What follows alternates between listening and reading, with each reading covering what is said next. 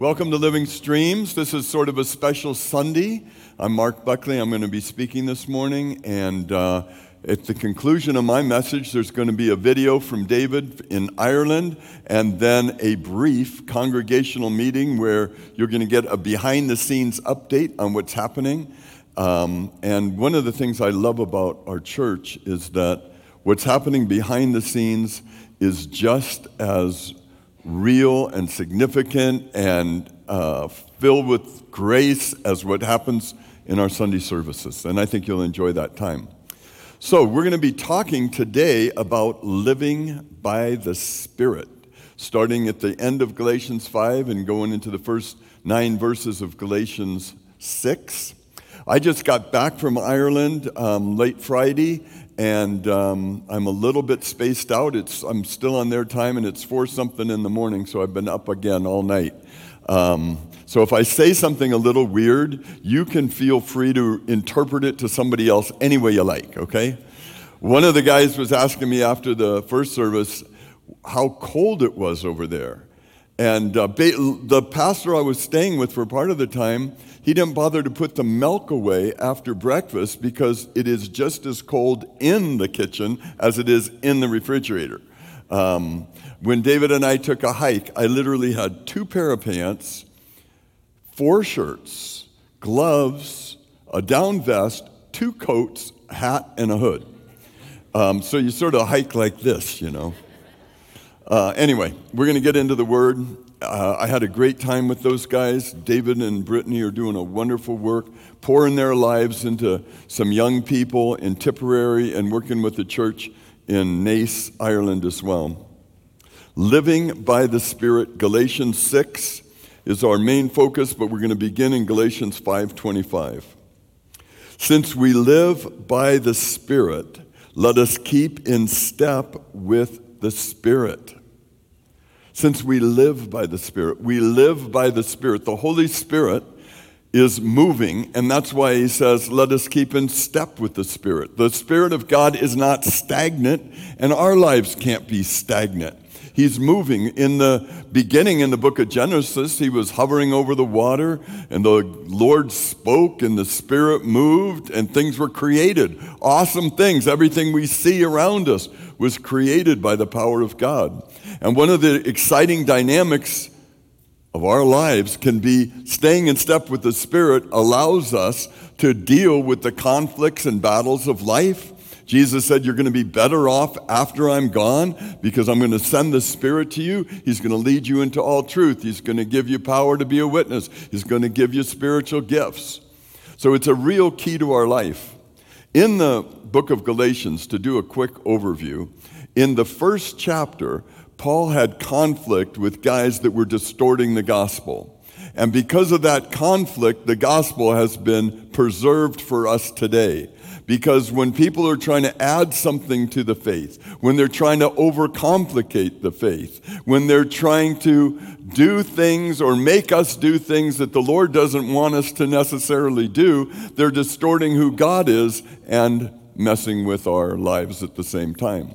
In the second chapter of Galatians, there's another conflict, and this conflict was about hypocrisy, and the hypocrisy was coming from the top, from Peter himself, who was withdrawing from the regular believers who he used to eat with when the folks came from Jerusalem, and Paul confronted him right up front.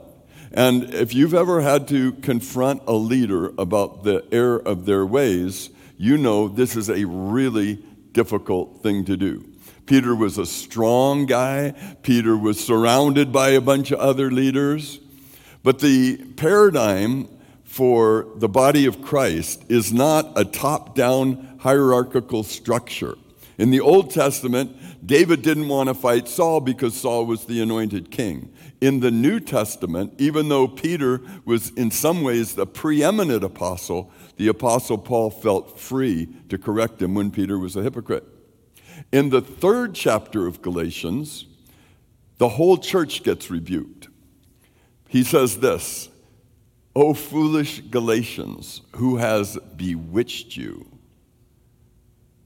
Did you receive the Spirit by the works of the law or by believing what you've heard. If you have be, received the Spirit by believing what you've heard, that's how you continue to grow in the Spirit. But what happens to us when we want to grow spiritually, when we want to see our prayers answered, we have a tendency to think if we just do this and this and this and this, then we're going to see miracles. And it doesn't work that way. The miracles are a gift from God. Miracles come by the grace of God. So he got rebuked, uh, Peter did.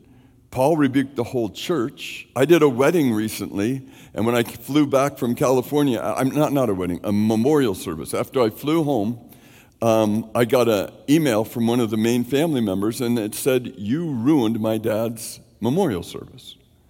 And I'm thinking, that's just great, you know what I mean? I fly out there, I do this whole thing, I love this guy that I did the service for, but I ruined it. I ruined it because I cut her son off. The first guy who was supposed to speak for ten minutes spoke for thirty minutes. The next guy, after he had gone over time, I cut him off. The third guy, her son, I cut him off after he, and, and but I ruined it. But that's what happens sometimes in ministry. You can ruin things that you're trying to make good, and you can make good things that, anyway, that's a, I'm getting off the subject. The fourth chapter of the book of Galatians, the struggle that Paul dealt with there, one of many struggles, was physical illness. Here's a guy who God used to do extraordinary miracles. He could spot somebody in a crowd and call them out when they needed healing. He could take, they took handkerchiefs from him at one time, put them on sick people and demonized people, and they got delivered or healed. He had extraordinary miracles happen. But he himself said in Galatians chapter four that I met you because of an illness. And my illness was such a trial to you, but you still love me anyway. And I got a text after the first or after the second service from a guy who's got children who have an incurable disease. And he was glad I mentioned this, so I want to emphasize this to you. Healing and miracles are a gift from God. When you are ill, it does not mean you've necessarily done something because of your sin. God is punishing you. That's a distortion. Some people are born with genetic anomalies. They're born with vulnerabilities. And we live in a world that's got disease, it's got the effects of sin, it's got pollution, it's got a lot of things. So uh, the causes of many things are really unknown to us. But one of the things we do know is that even people like Paul, who understood healing and miracles probably better than anybody other than Jesus, he didn't say it was a formula. He said it was something that happens as a gift and that we should seek the gifts, we should believe God, and when God speaks, we need to cooperate. In the fifth chapter of Galatians, there was a conflict described between the flesh and the spirit. And that's a conflict that we all have all the time. You never get so spiritual that you're invulnerable, that you don't get tempted. The flesh wants immediate gratification. We want to feel good now, so we want to find something to drink, something to smoke, something to chew, whatever, to feel good. The Spirit wants us to feel good, but He wants us to trust God. He wants us to press in in our relationship with the Father so we can be refreshed and we can be blessed and we won't have any guilt, any shame, or any dissipation of the pressure that God wants to use to mold us and shape us. Okay, let's get into Galatians six now, verse one. Brothers and sisters, if someone is caught in a sin, you who live by the Spirit should restore that person gently. But watch yourselves, or you also may be tempted. Let's pray together. Father God, we want to live by the Spirit. We want to obey you, stay in step with you, and see the work that you do and your kingdom come on earth as it is in heaven. Amen. So it's a pain when you love somebody and they get involved in some kind of sin that begins to entangle them. The problem with sin is it diminishes human potential. It doesn't enrich our life in the long run. It actually causes problems, not just with our Father, but it causes problems in our body and in our relationships and in every way. So when somebody is in sin, we don't just ignore them. If they're a believer, we try and restore them. Not ignore, but restore. And he says, when you try and restore somebody, do it gently. You do it gently because in Proverbs it says, gentle words increase persuasiveness. It will make you more effective. In First Corinthians ten, Paul said, I appeal to you by the meekness and gentleness of Christ. Jesus was meek, not weak. He had power that was restrained. And he was gentle because that's the way his power works most effectively. I remember showing up at a uh, family's house to see their son, and there was a family that was going to the church, and uh, and the the mom comes in, drives up the driveway, doesn't know I'm there, her pastor, and when she gets out of the car, she starts screaming uh, about, you know, come out here and help me. I told you guys here, I need help when I get home. And and then I show up, and she's like, oh, there's the pastor, and I'm screaming at my kids, not the gentle mother that I seem to be on Sunday morning when I come to your church.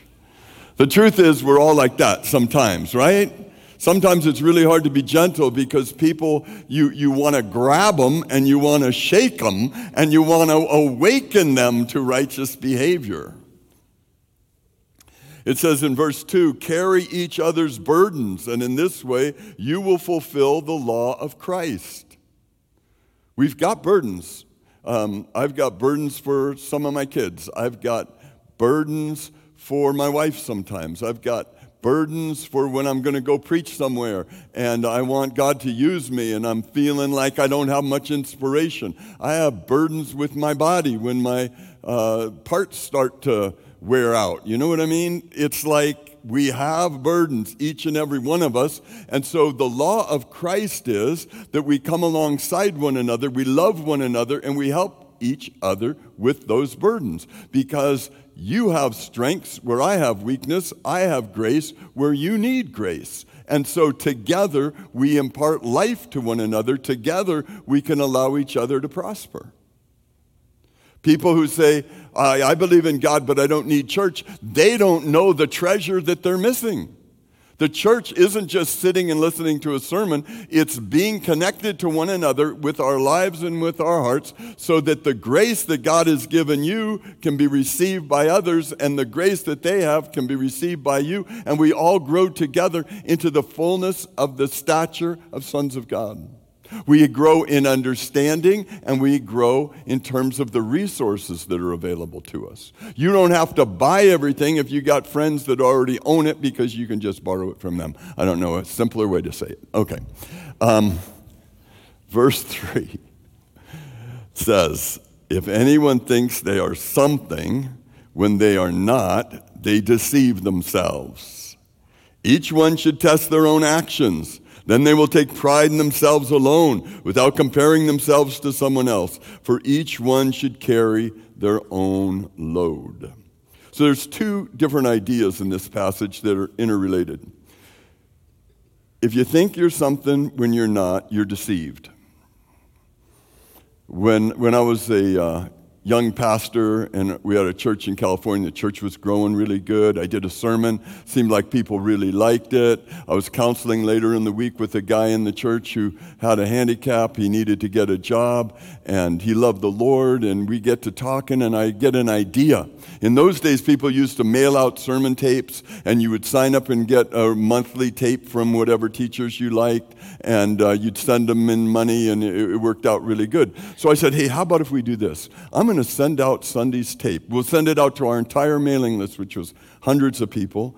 And um, then you process the orders that come in for more tapes. And we'll just put in a note saying, if you want to be on a regular tape subscription, just send in a love offering. And I said, we'll use those love offerings, and we're going to pay your salary, and you take care of the work, and, and I'll do the preaching. And he's like, yeah, and we, we did it, and we mailed out hundreds of free tapes to people literally all over the country who were on the mailing list. And then we waited for the orders to come in. And uh, there were two memorable letters I got. One said, please take me off your mailing list. And the other said, why did you send me this anyway? I didn't order it. That was it. No money. It was like we were out of business right away, because I had a little more high high opinion of myself than everybody else seemed to. They they just didn't get it for some reason. So the guy got a job, and we've been friends ever since, but it's because he forgave me. So the other part of this is each one should carry their own load. Now that appears to be a contradiction to let, you know, help each other with their burdens. But what he's referring to here is that everybody has a job to do. Everybody has work. It says in Thessalonians that if somebody doesn't work, they shouldn't eat. We're not supposed to provide for somebody who's not willing to provide for themselves. Now, I, I counsel with a lot of parents, and every now and then um, a parent has an adult child that's maybe been an addict or maybe been broken down, um, had uh, emotional distress of some sort. They're not working. They're living at home. They seem to be in a downward spiral. And the question becomes, what should they do? How much help is necessary? I don't want to send them back out onto the streets because uh, the people are dying of fentanyl overdoses or getting stabbed in a homeless camp or whatever. I'm afraid to send them on the streets, and yet I see them uh, being more and more reclusive. What should I do? And one of the things that I try and tell parents is, first of all, I can't guarantee that if you follow my advice, you're going to get the results you're hoping to get. But I can tell you this, that if you're filled with the the Holy Spirit, the Holy Spirit will give you wisdom. He will lead you into all truth. Keeping in step with the Spirit means that when the pressure of life is upon you, when you're feeling the crunch, you have someone who is the counselor. He is sent by the one Jesus who's at the right hand of the Father, who's continually interceding for us to make sure that we have the resources we need for every situation in life. It doesn't mean we understand what the outcome's going to be, but he'll show us what the next step should be. Now, people should bear witness to that if they too are filled with the Spirit when you're taking next steps. But you can be sure of one thing, that he who gives you the Spirit loves you. He understands the situation. He loves the person that you love, and it will be the best path towards helping them if you trust him. So he goes on to say in verse six, nevertheless, the one who receives instruction in the word should share all good things with their instructor. Share all good things with your instructor. Now, that's used to uh, say why pastors, preachers, or whatever should receive salaries from churches, um, but it's more than just a salary. Sometimes the good things that people share are even more important than money. I preach in a number of different churches, and uh, one church in particular that I love very much, I've been teaching at once a month for a number of years. I've never received a dime from the church, but when my wife was struggling, fighting for her life, and we didn't know if she would make it because of her heart failure, they were praying for her every week. Every time I would show up there, which was once a month or so, they would have her already on the prayer list. And when she got a heart transplant and started to recover, they were one of the first people to call me up and rejoice and celebrate with me. When my sister Kim, who loves the Lord, got pancreatic cancer, they put her on the prayer list. They interceded for her, and today she's cancer-free. And I'm telling you, both of those gifts to me were more valuable than any honorarium check they could have given me. Share all good things with your instructor. That means make sure your pastors are well cared for.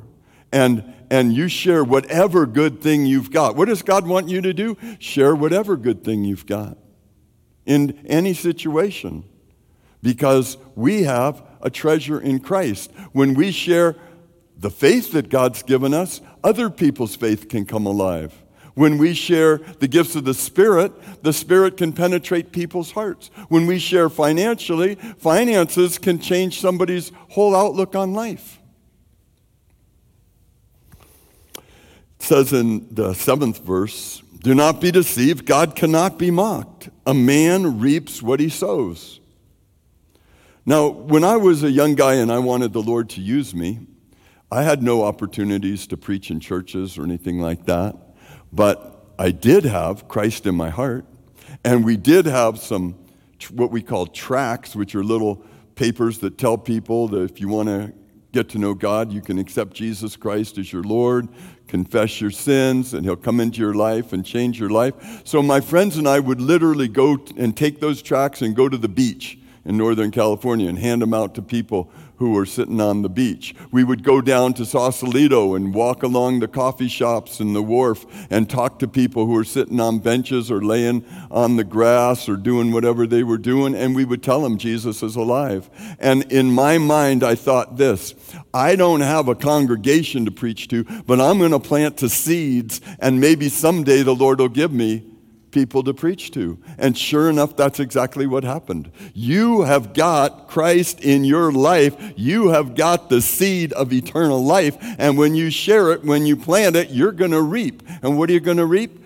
It says in the next verse, whoever, verse eight, whoever sows to please the flesh, from the flesh will reap destruction. Whoever sows to please the Spirit, from the Spirit will reap eternal life. Eternal life is the knowledge of God. You sow in the Spirit. What does that mean? That means you get the Word into your heart and you share the Word with others. That means that you receive a paycheck and you share part of that paycheck. You give it back to the Lord. It means that you get some revelation. Jesus said, "Would I whisper in your ear? Shout it from the rooftop." You share the revelation God gives you. You are planting seeds in other people, and you begin to reap eternal life, which is a greater understanding of who God is, how He works, what His love is all about, the, the length and height and breadth of the love of God becomes more real to you. That's the reward of serving the Lord. It's a connection.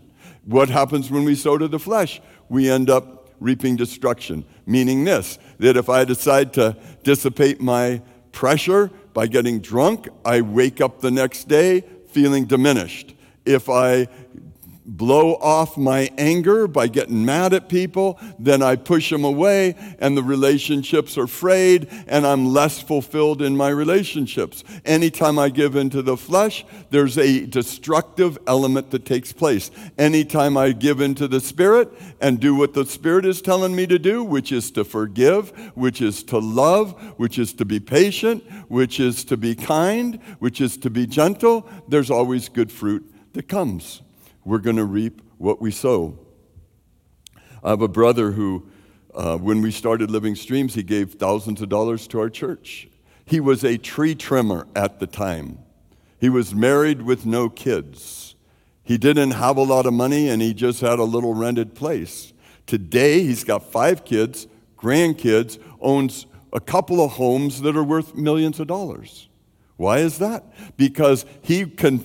He continually sowed into God's kingdom what he had. He started that when he was still in high school, when he got a World Vision child to sponsor. He paid that kid's every single month his, his schooling expenses. When he went away to college, he literally um, wrote a check for three thousand bucks, and this is like in the seventies. My mom got the, the letter, opened it up when because he was gone at college, saw that he had given three thousand dollars, and she had a fit. "What are you doing, Robert? Why would you give away all this money?" And he said, "Well, I'm going away to college, and I wanted to make sure that that kid had what he needed to get him into college." And we said, "Well, yeah, they probably named a city after him. They probably have him around, carrying him around on, you know, a thing where you hold it on the shoulders and sit on it or whatever."